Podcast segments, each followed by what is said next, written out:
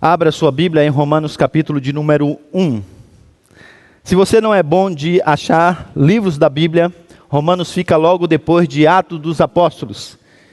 E essa carta abre uma série de cartas do apóstolo Paulo, aquele a quem Martinho Lutero chamava de o homem mais sábio depois de Cristo. E essa é a primeira carta escrita na Bíblia? Não. Certamente Tiago e Gálatas foram escritas antes da carta que Paulo escreveu à igreja em Roma. E outras cartas provavelmente também vieram antes. Mas então por que Romanos abre essa série de cartas do Novo Testamento? É a primeira de todas as cartas, dada a sua importância. Romanos é uma das cartas mais importantes para a compreensão do Evangelho. E é por essa razão que o reformador alemão Martinho Lutero diz que todo cristão deve conhecer Romanos, palavra por palavra, e deve ocupar-se com isso todos os dias como um pão diário da alma. João Calvino disse que se obtivermos uma verdadeira compreensão desta carta, teremos uma porta aberta para todos os tesouros mais profundos das Sagradas Escrituras. E quando você olha para essas frases, você pode pensar, talvez isso seja um exagero, mas na verdade não é. Se você pegar todos os teólogos e os maiores teólogos, você vai perceber que eles escreveram ou comentaram a carta de Paulo aos Romanos. Orígenes, Tomás de Aquino, Felipe Melanchthon, por exemplo, dentre tantos outros grandes teólogos. E apenas para mencionarmos alguns, comentaram essa bela carta.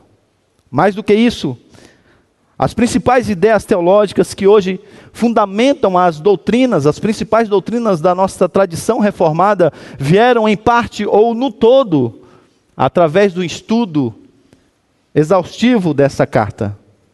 Agostinho adquiriu a ideia de pecado original em Romanos capítulo de número 5. Lutero obteve a sua compreensão da justificação da fé através de Romanos capítulo de número 3 a 4. João Calvino compreendeu a doutrina da predestinação a partir de Romanos capítulo de 9 até 11. De tal maneira que essa carta impactou a história da igreja. E eu não tenho dúvida nenhuma que ela também pode impactar a sua história de vida. E há uma razão muito simples para isso. Essa é a carta que fala do Evangelho. E que trata do Evangelho na sua profundidade. De maneira que se você quiser compreender profundamente o que é o Evangelho, então essa série é para você. E a minha sugestão é que você não perca nenhum capítulo dessa série que nós teremos a partir de hoje, de sermões expositivos na carta de Paulo aos Romanos. Eu quero chamar então a sua atenção para a estrutura dessa carta, que é composta de uma abertura, seguida de um longo desenvolvimento e é finalizada com uma conclusão. A abertura dessa carta vai dos versos 1 até o verso de número 17. E aqui nós encontramos então o Evangelho, ou tudo aquilo que é apresentado na carta de maneira zipada. Tudo que Paulo falará ao longo de toda a sua carta, nós encontramos nesses primeiros 17 versos. A nossa atenção nessa manhã se voltará para os versos 1 até 7. É a abertura da carta. E como você sabe, em toda a carta grega, normalmente ela era composta por remetente, destinatário e uma saudação. Agora, se você olhar as demais saudações e as demais aberturas das demais cartas, vocês vão perceber que elas normalmente ocupam algo em torno de 2 versículos. Mas em Romanos são 7 versos. Normalmente Paulo diz: Paulo, servo de Cristo, aos irmãos da igreja tal, graça e paz, esteja convosco. Ou sejam com vocês. Normalmente ocupando 2 versículos e logo depois seguido de uma oração de ações de graças ou algo dessa natureza. Mas a abertura de Romanos é a mais longa de todas. Esse é um sinal de que essa de fato é uma carta em comum. E que o documento que Paulo escreverá é de certo modo um documento de peso. Então a estrutura é muito simples. Versículo de número 1, ele apresenta-se como sendo remetente. Depois ele tem uma grande digressão. E voltando ao versículo de número 7, ao propósito de uma abertura epistolar, saudando então aqueles que estão em Roma, e aí mostrando os destinatários e seguindo de uma saudação aqueles que estão em Roma. Eu quero então, nessa manhã, olhar mesmo que rapidamente, porque não dá para explorar de maneira profunda, os primeiros 7 versos para quem agora eu chamo a sua atenção. Romanos capítulo 1, do verso 1 até o versículo de número 7.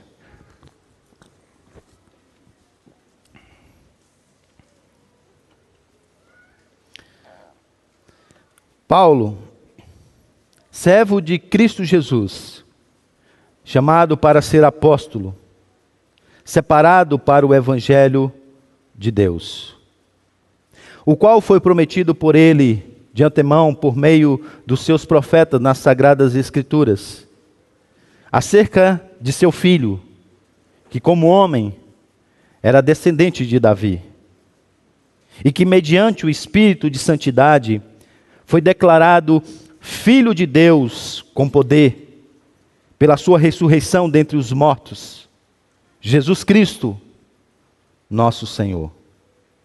Por meio dele, e por causa do seu nome, recebemos graça e apostolado para chamar dentre todas as nações um povo à obediência que vem pela fé.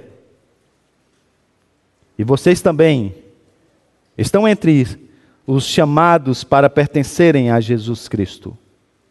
A todos os que em Roma são amados de Deus e chamados para serem santos, a vocês, graça e paz, da parte de Deus, nosso Pai,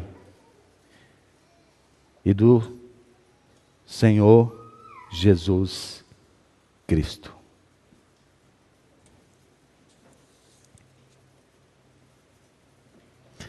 Vamos orar.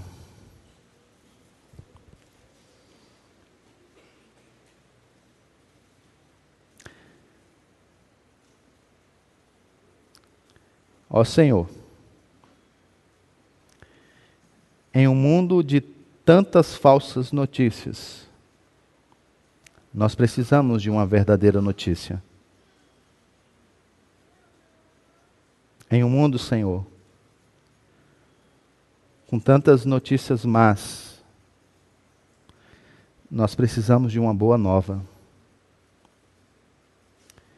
E aqui estamos, Senhor, nessa manhã, nesse dia separado por Ti mesmo, para o culto que lhe é devido.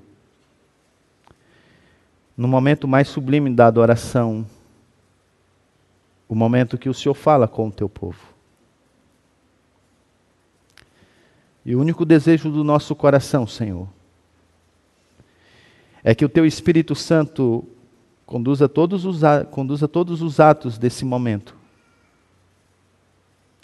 para que, como voz do Senhor,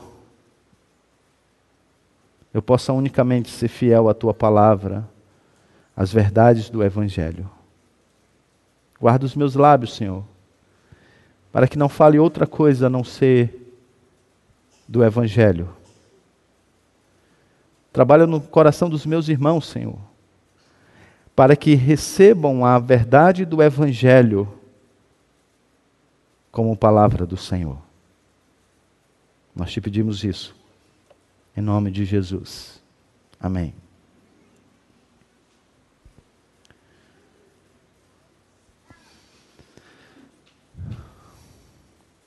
Você não pode estar errado sobre o Evangelho e certo sobre Deus. Então, o que é o Evangelho? Você não pode ser salvo sem compreender o Evangelho. Então, o que é o evangelho? Você não pode evangelizar sem saber o que é o evangelho. Então, o que é o evangelho? Você não pode viver o evangelho se você não sabe o que é o evangelho. Então, o que é o evangelho? Você não pode desenvolver a sua função na igreja, exercer os seus dons e talentos no corpo de Cristo, sem compreender a mensagem do evangelho. Então, o que é o evangelho? Você não pode cumprir a sua missão de ensinar os seus filhos as verdades do evangelho sem compreender na sua profundidade o que é o evangelho. Então, o que é o evangelho? Imagine que alguém te acorde desesperado às 3 da manhã e pergunte a você: o que é o evangelho? Como você responderia?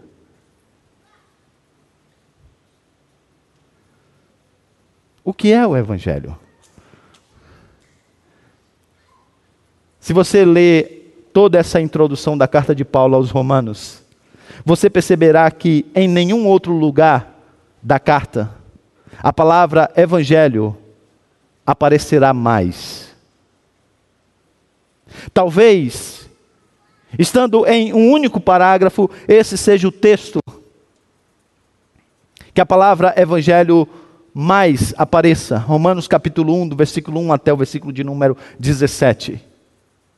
Evangelho é a palavra que mais aparece na carta de Romanos do que em qualquer outra carta. Por isso, compreender o evangelho é de suma importância. E esse é o texto que começa essa descrição da pergunta: o que é o evangelho? E como eu disse na minha oração, em um mundo de tantas notícias falsas, conhecer uma boa notícia verdadeira é extremamente importante. Em um mundo marcado por más notícias, então conhecer boas notícias e se apropriar delas é algo muito importante na nossa vida. Então nessa manhã eu queria chamar a sua atenção para o Evangelho do Rei. E vamos tentar compreender um pouco mais sobre o Evangelho do Rei. E Romanos nos ajuda a compreender sobre o Evangelho do Rei. E nós veremos isso em 4 partes. A começar e seguindo a estrutura que o apóstolo Paulo apresenta aí na sua carta, de remetente, destinatário e saudação. E sobretudo concentrando-nos nessa digressão que ele apresenta dos versos de número 2 até o verso de número 5, vamos tentar entender o que é o evangelho. Comecemos então, meus irmãos, juntos, através do porta-voz do evangelho para a igreja em Roma. Versículo de número 1, o apóstolo Paulo se apresenta como sendo o remetente dessa carta, aquele a quem ele que está escrevendo de próprio punho àqueles irmãos. Mas, ao invés de simplesmente dizer: eu, Paulo, escrevo a vocês, nós então encontramos aqui fazendo uma breve descrição de si mesmo. E essa breve descrição, ela possui 3 partes. Ele diz: Paulo, servo de Cristo Jesus, chamado para ser apóstolo, separado para o evangelho de Deus. Vejamos então essas 3 descrições de maneiras separadas. Primeiro, Paulo, escravo de Cristo Jesus. A palavra escravo aqui, servo, melhor dizendo, ela poderia ser traduzida como escravo. Aquele que foi comprado por um alto preço e agora pertence ao seu Senhor e está à disposição do seu Senhor. Essa era uma palavra que descrevia um escravo que tem uma relação próxima com o seu senhor. Sabe aquela pessoa que trabalha para você e que te conhece tanto que ela prevê pensamentos? Sabe aquilo que você gosta, aquilo que você até fará em determinada situação? Essa é a palavra usada pelo apóstolo Paulo aqui. Alguém que conhece muito o seu Senhor e que agora foi comprado por um alto preço para se colocar à disposição desse Senhor. Agora, chama a sua atenção para um fato. Talvez até mesmo para reafirmar a sua autoridade ao escrever essa carta, o apóstolo Paulo poderia dizer: Paulo, apóstolo de Cristo. Mas antes de dizer que ele é apóstolo, ele se apresenta como sendo servo de Cristo, porque servo de Cristo é a sua identidade, apóstolo de Cristo é a sua atividade. O que o define é o fato dele ser servo de Cristo. E por que essa é uma verdade importante para nós hoje? Porque não poucas vezes nós confundimos a nossa atividade como se fosse a nossa identidade. E eu digo isso porque, às vezes, pessoas transformam os seus dons, as suas funções, em ídolos. De modo que aqui o que as define é exatamente o serviço. Há pessoas na igreja que não se sentem parte do corpo de Cristo se não estiverem servindo, porque parece que é o serviço que as define. Mas o serviço é sua atividade, não a sua identidade. Paulo, antes de tudo, servo de Cristo, comprado com um alto preço para Cristo. Essa é a sua identidade. Não importa o que ele venha fazer no reino de Deus, ele é, antes de tudo, servo de Cristo. E ele continua, chamado para ser apóstolo. O adjetivo aqui chamado na língua original descreve alguém que é convocado para uma determinada tarefa. Nesse caso, a tarefa especial é ser apóstolo. Isto é, alguém que por sua vez foi enviado para cumprir uma missão. No caso do apóstolo Paulo, mais especificamente, essa missão é pregar o evangelho entre os gentios.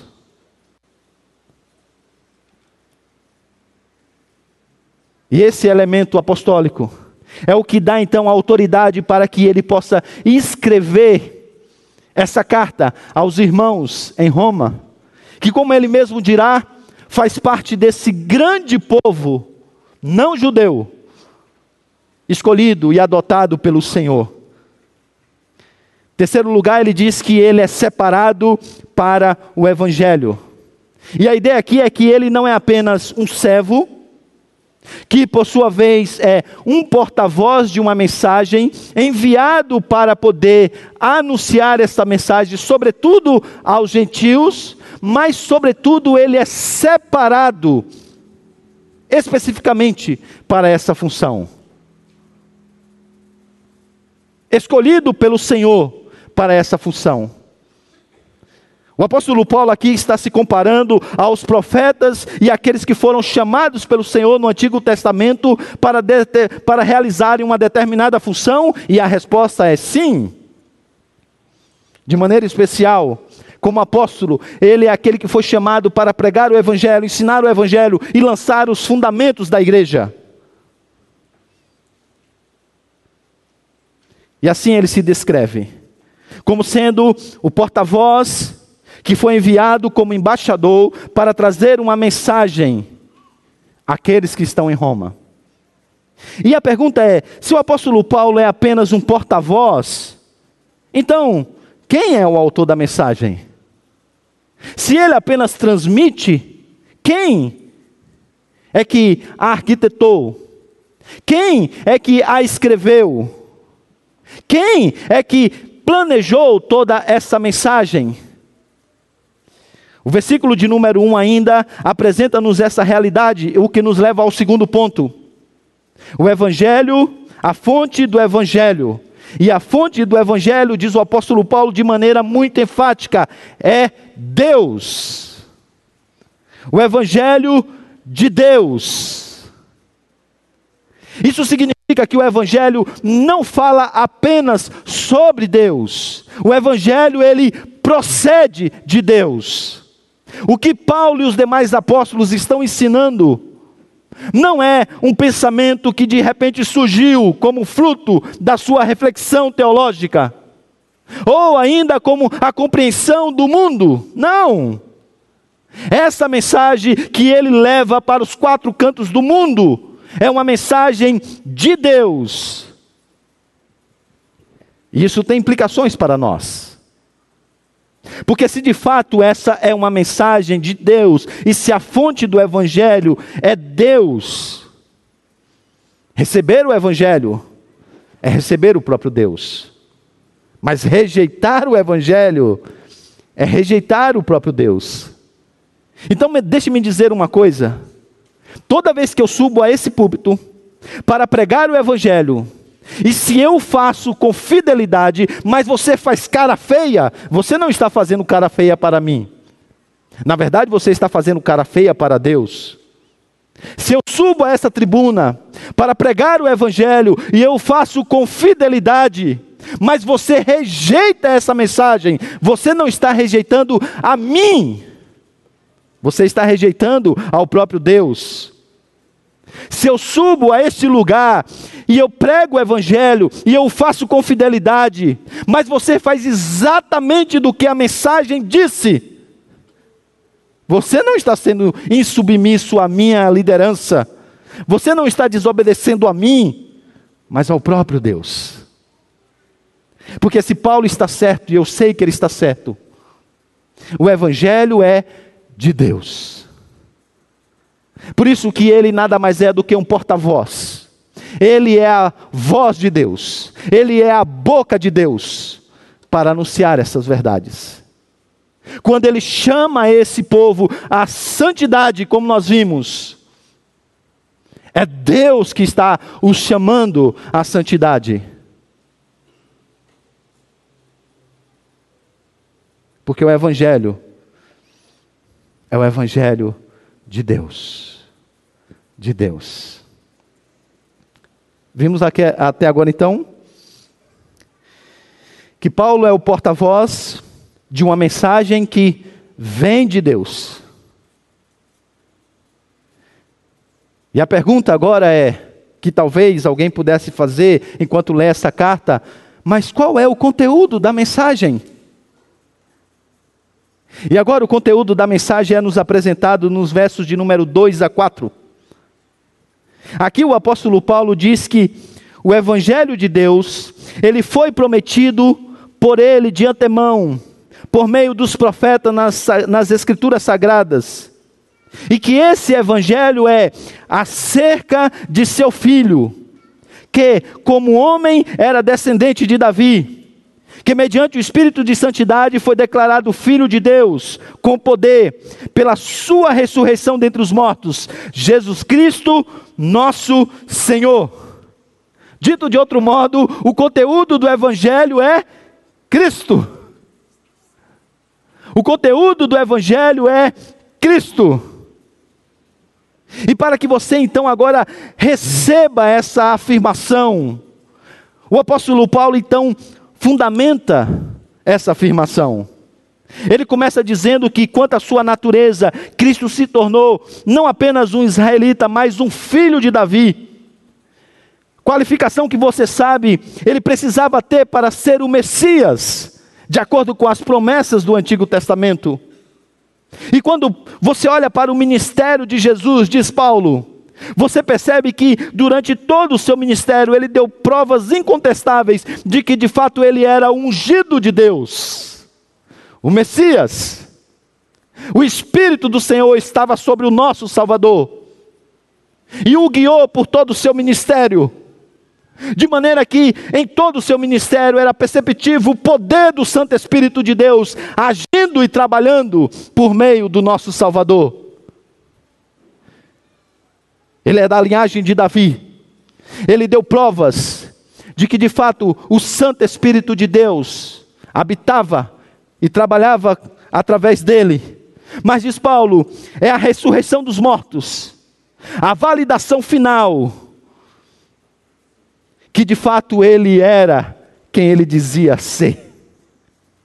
Ele disse que destruiria aquele templo, que construiria um novo. 3 dias depois de ser sepultado, ele ressurgiu dentre os mortos. Com isso o apóstolo Paulo está chamando a sua atenção para a maneira como o Filho de Deus foi manifestado nesse mundo. Iniciando então pelo seu estado de humilhação através da sua encarnação. E depois descrevendo o seu estado de exaltação, iniciado com a sua ressurreição. E agora, Cristo, o Deus que se fez um de nós, a sua pessoa e a sua obra, diz Paulo, é o conteúdo do Evangelho. E para que não reste nenhuma dúvida disso, ele conclui essa argumentação usando o nome e os 2 principais títulos que Jesus possuía. Jesus, Cristo, nosso Kyrios. Jesus, apontando para a sua obra de salvação. Cristo, apontando para o fato de que ele de fato é ungido de Deus. Senhor, apontando não apenas para a sua divindade, mas para o seu governo soberano sobre todas as coisas. Então, como Calvino costumava dizer, o Evangelho está contido em Cristo, sua pessoa e obra. Isso, evidentemente, tem implicações no conteúdo da pregação de Paulo, no conteúdo das suas cartas. É por isso que, em outro lugar, ele diz que decidiu não saber entre o povo de Deus nada exceto Cristo. De que ele não pregava outra coisa a não ser a mensagem da cruz. Cristo, seu ministério, sua morte, sua ressurreição, era o conteúdo de todas as pregações do apóstolo Paulo. Leia as cartas do apóstolo Paulo e você perceberá esse caráter cristocêntrico. Porque o Evangelho é acerca de Cristo. O Evangelho é o cumprimento das promessas feitas ao povo do passado que se tornaram uma realidade em Cristo. E o que isso significa? Significa que compreender o Evangelho é compreender a Cristo. Significa que viver o Evangelho é viver Cristo. Significa que pregar o Evangelho é pregar a Cristo. Significa que não se envergonhar do Evangelho é não se envergonhar de Cristo. Significa que se o Evangelho é o poder de Deus para transformar as nossas vidas e formar a igreja, então Cristo é o poder de Deus para transformar as nossas vidas e estruturar a sua igreja. Porque o conteúdo do Evangelho é Cristo. Charles Adam Spurgeon dizia que quanto mais o Evangelho pregamos, mais de Cristo devemos pregar. Ele disse ainda em outro lugar que uma mensagem sem Cristo é como um dia sem sol, uma noite sem lua, um oceano sem água, um céu sem estrelas. Porque o conteúdo do Evangelho é Cristo. A sua pessoa e a sua obra. Cristo. Por isso diz Paulo, eu sou um porta-voz. Um porta-voz de uma mensagem que vem de Deus.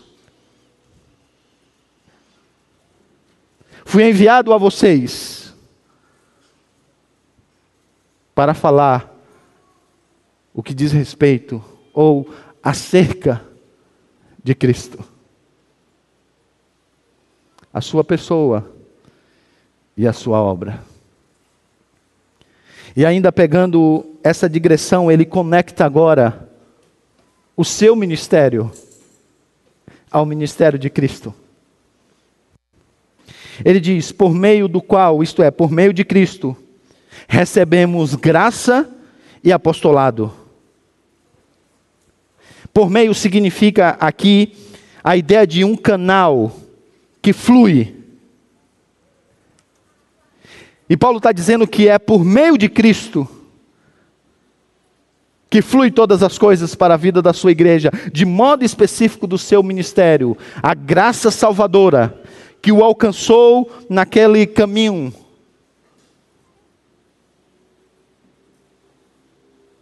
E o chamado para ser apóstolo. Evidentemente que você sabe que com isso o apóstolo Paulo está ratificando a sua autoridade apostólica. Porque, como vocês sabem, para ser um apóstolo era necessário ter conhecido a Cristo, ter sido chamado pessoalmente por Cristo, ter testemunhado a ressurreição de Cristo e ter aprendido com o próprio Cristo. Então, quando Paulo diz, é dele que eu recebi a mensagem, Paulo está então agora ratificando a sua autoridade pastoral. E é por isso que o reverendo Augusto Nicodemos costuma dizer que apóstolo bom é apóstolo morto. E não pense você que ele está incitando ódio para os falsos apóstolos que nós temos nos nossos dias. Não, não é isso.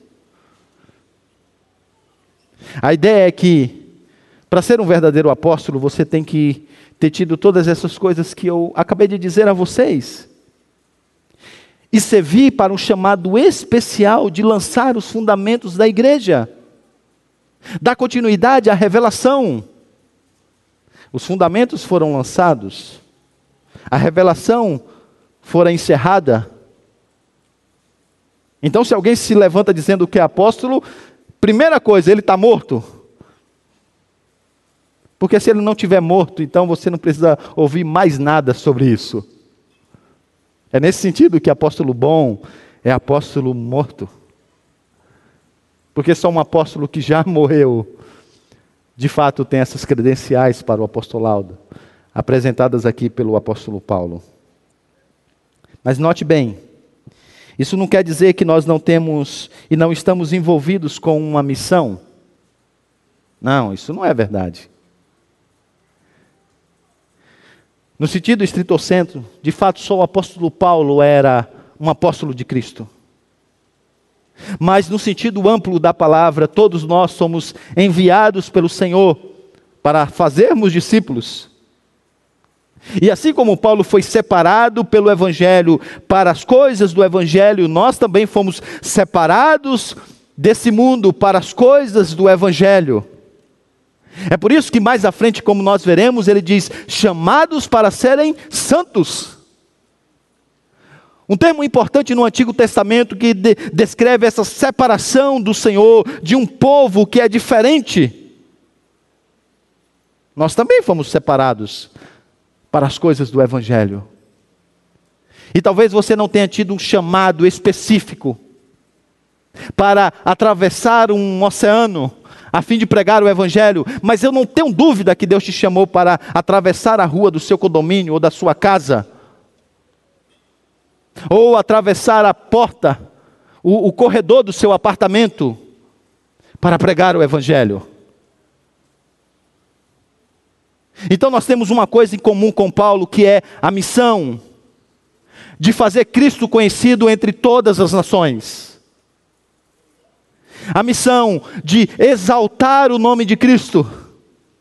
Observe como ele diz que é por causa do seu nome. É para a glória de Cristo que ele está indo. Como eu tenho dito a vocês repetidamente, a missão há, porque a adoração não existe, como disse o pastor John Piper. E é esse nosso desejo, e era o desejo de Paulo, de Cristo sendo adorado por todas as nações, que o motivava a pregar o Evangelho. E é esse mesmo desejo que deve te impulsionar a pregar o Evangelho. É possível que Deus não tenha te chamado para atravessar oceanos, mas certamente Ele te chamou para atravessar a rua. E essa é a nossa missão. Temos algo em comum com Paulo: conhecer a Cristo e fazê-lo conhecido.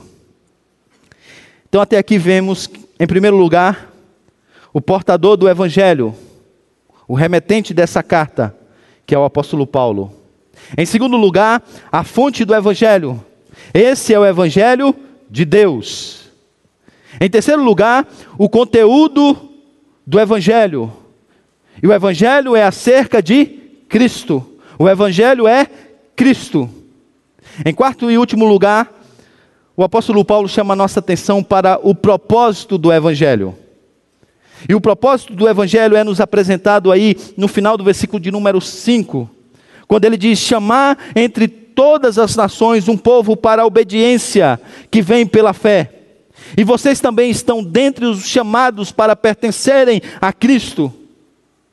O propósito do Evangelho, e essa é a missão de Paulo, é chamar dentre todas as nações um povo para a obediência a Cristo.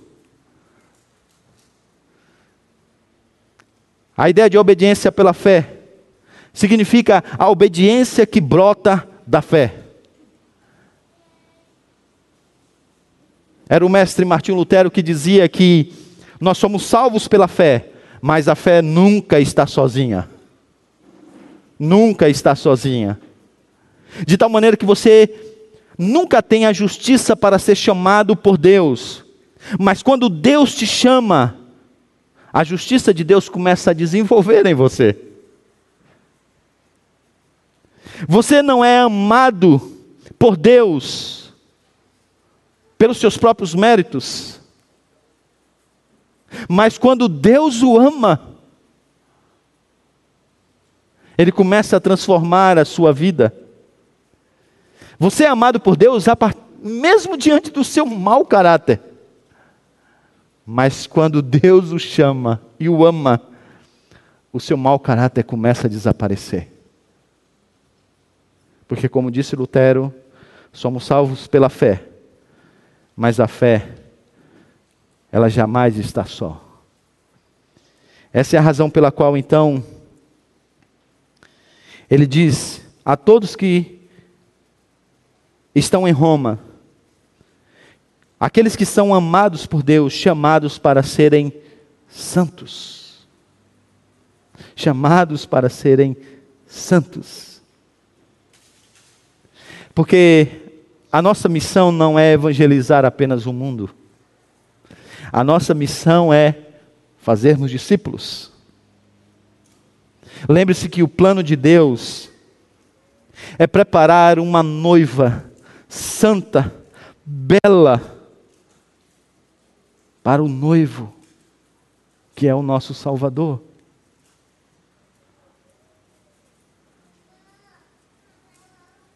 Por isso que o apóstolo Paulo termina com essa convocação, com esse chamado, para que eles possam ser santos, santos, santos.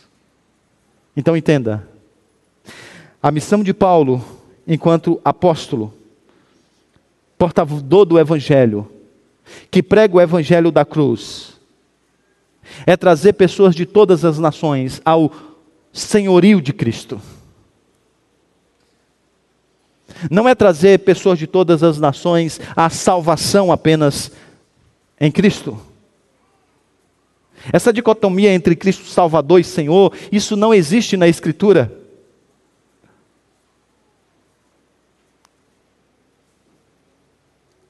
Por isso, o propósito do Evangelho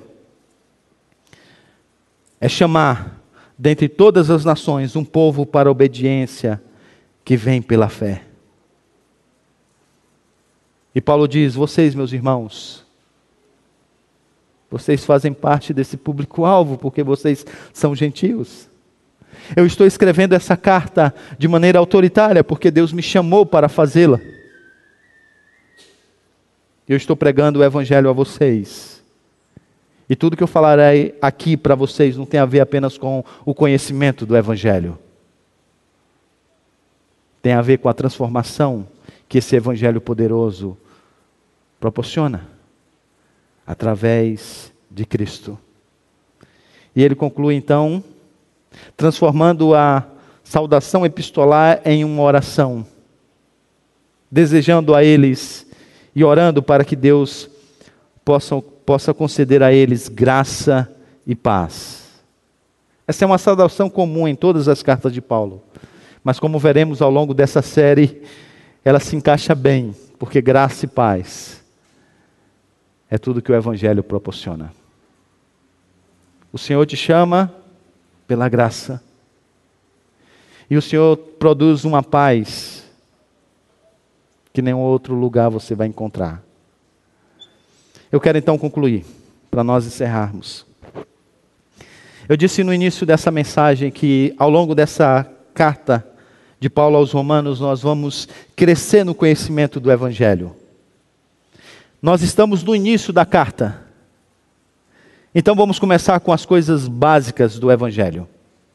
E é possível que você já saiba essas coisas.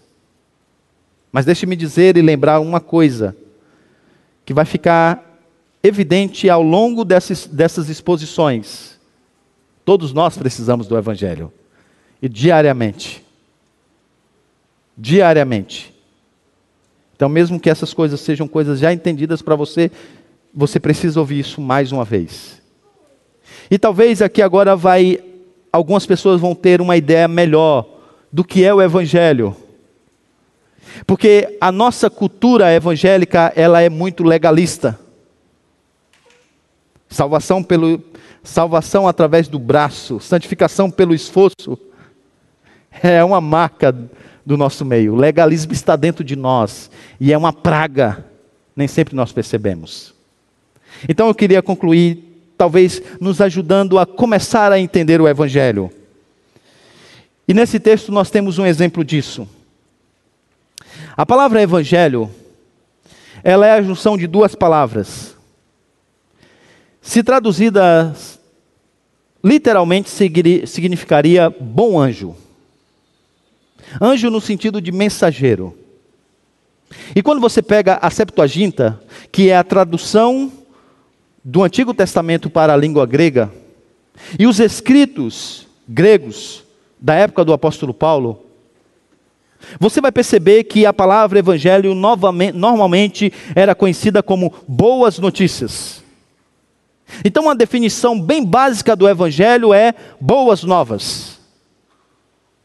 Paulo então se declara e se apresenta como um porta-voz do Evangelho, isto é, um porta-voz de boas novas.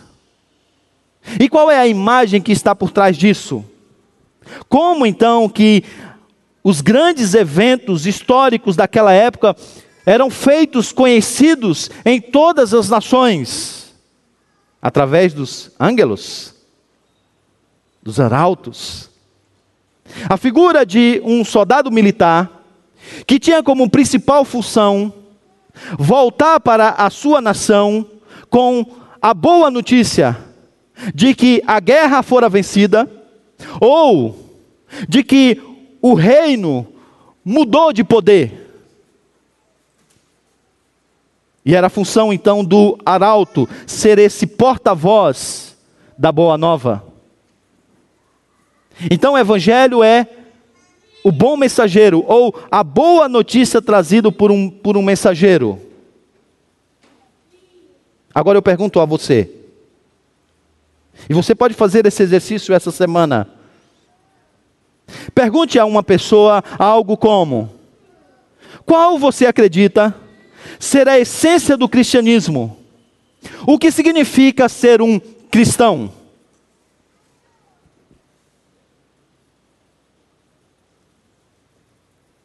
A pessoa provavelmente dirá: bem, eu acho que significa tentar ser como Jesus e viver como Jesus viveu.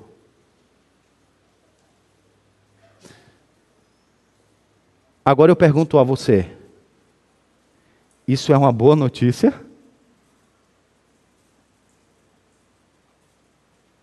Você consegue ser como Jesus foi e viver como ele viveu?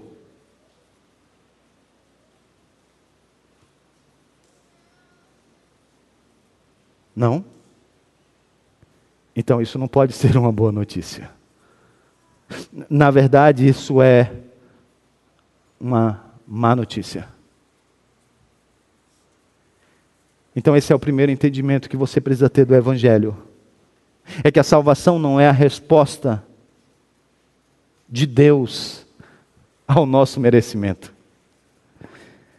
A salvação é um dom gratuito de Deus que chega a nós antes mesmo de nós fazermos qualquer coisa. E aqui está um teste para você sobre o entendimento do Evangelho. Se tudo que você acredita sobre o cristianismo é sobre o que você deve fazer ou o que você deve ser para ser salvo, então você é um religioso, não um cristão. Porque todas as religiões têm uma única mensagem. Todos os profetas de todas as religiões dizem a mesma coisa. Aqui está o caminho para você encontrar a vida. Faça isso e você chegará à divindade. Faça isso e você será salvo.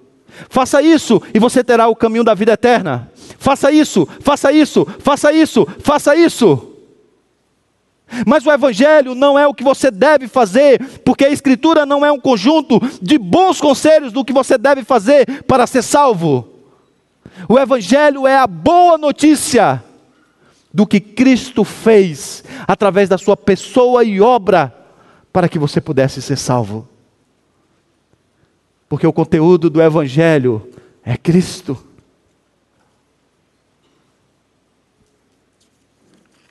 E essa é a boa nova, que Cristo morreu na cruz por você. Essa é a boa nova, que Ele resolveu o seu problema diante de Deus, que tirou você debaixo da ira de Deus. E essa é a boa nova, que Ele enfrentou a morte, mas Ele venceu. Essa é a boa nova, Ele enfrentou o pecado e Ele venceu. Essa é a boa nova, Ele ressuscitou dentre os mortos. Essa é a boa nova. Ele venceu o inimigo das nossas almas. Tudo que não passe pela pessoa de Cristo não pode ser uma boa nova. E tudo que dependa de você não é uma boa notícia. É, na verdade, uma má notícia. Sabe o que isso significa? Se o Evangelho é Jesus, e se Ele é a boa notícia para todos os nossos dilemas, então essa fila aqui, ó, tem um tanto de problema. E sabe qual é a solução? Cristo. Essa fila aqui, ó, tem um tanto de pecado. E sabe qual é a solução? Cristo. Essa fila aqui pode ter um tanto de gente angustiada. E sabe qual é a solução? Cristo. Essa turma aqui pode estar desesperadamente buscando salvação. E sabe qual é a solução? Cristo. Essa turma aqui quer buscar satisfação em tudo quanto é coisa desse mundo. Mas sabe qual é a resposta para o anseio do seu coração? Cristo. Cristo. Cristo, Cristo. E essa é a boa nova, irmãos. A boa nova é Cristo. É Cristo. Por isso, se você pudesse furar o apóstolo Paulo em qualquer parte, do sangue dele sairia o Evangelho. Cristo. A própria essência do Evangelho fluiria dele. Leia as suas cartas e você vai ver que ele não consegue ficar um pouco de tempo sem falar do Evangelho, sem falar de Cristo. A sua alma está cheia do Evangelho, de Cristo. E eu queria terminar esse sermão, voltando ao texto inicial da nossa liturgia. Romanos capítulo de número 16, versículo 25. E 27. Olha que coisa, irmãos. Versículo 25. Ora, aquele que tem poder para confirmá-los pelo meu evangelho. Que coisa estranha. Como assim meu evangelho?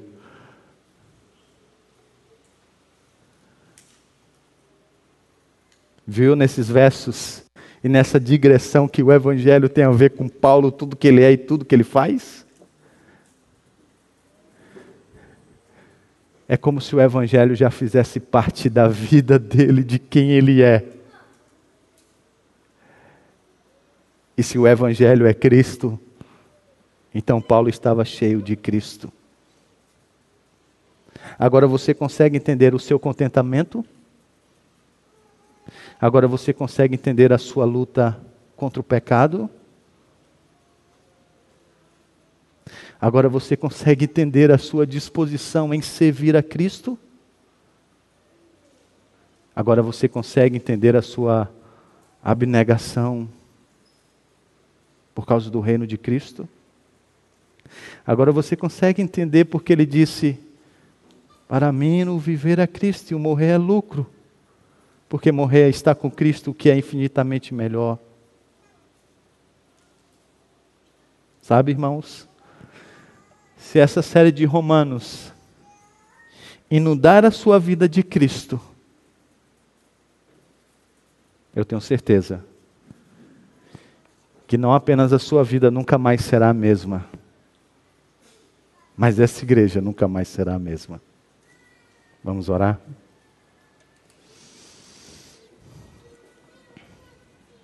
Ó Senhor, nós te agradecemos pela Tua palavra, pela boa nova que ouvimos nessa manhã, de que o nosso Salvador, o descendente de Davi, ungido do Senhor,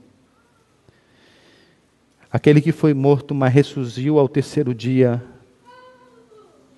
nos libertou da Tua ira, livrando-nos da penalidade do pecado, livrando-nos da presença do pecado no novo céu e na nova terra, e libertando-nos, enquanto aqui estamos, do poder do pecado. Nós te agradecemos por essa boa notícia, Senhor, que enche o nosso coração de alegria. Agradecemos-te por Cristo, Senhor.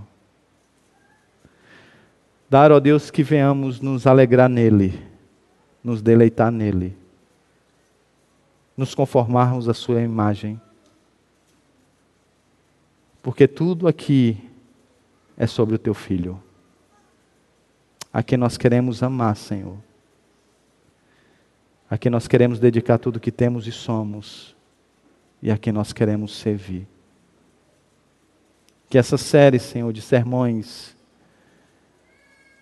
nos leve a amar a Cristo, nos leve a parecermos mais com Cristo, nos leve a vivermos Cristo, nos leve a entender quem é Cristo.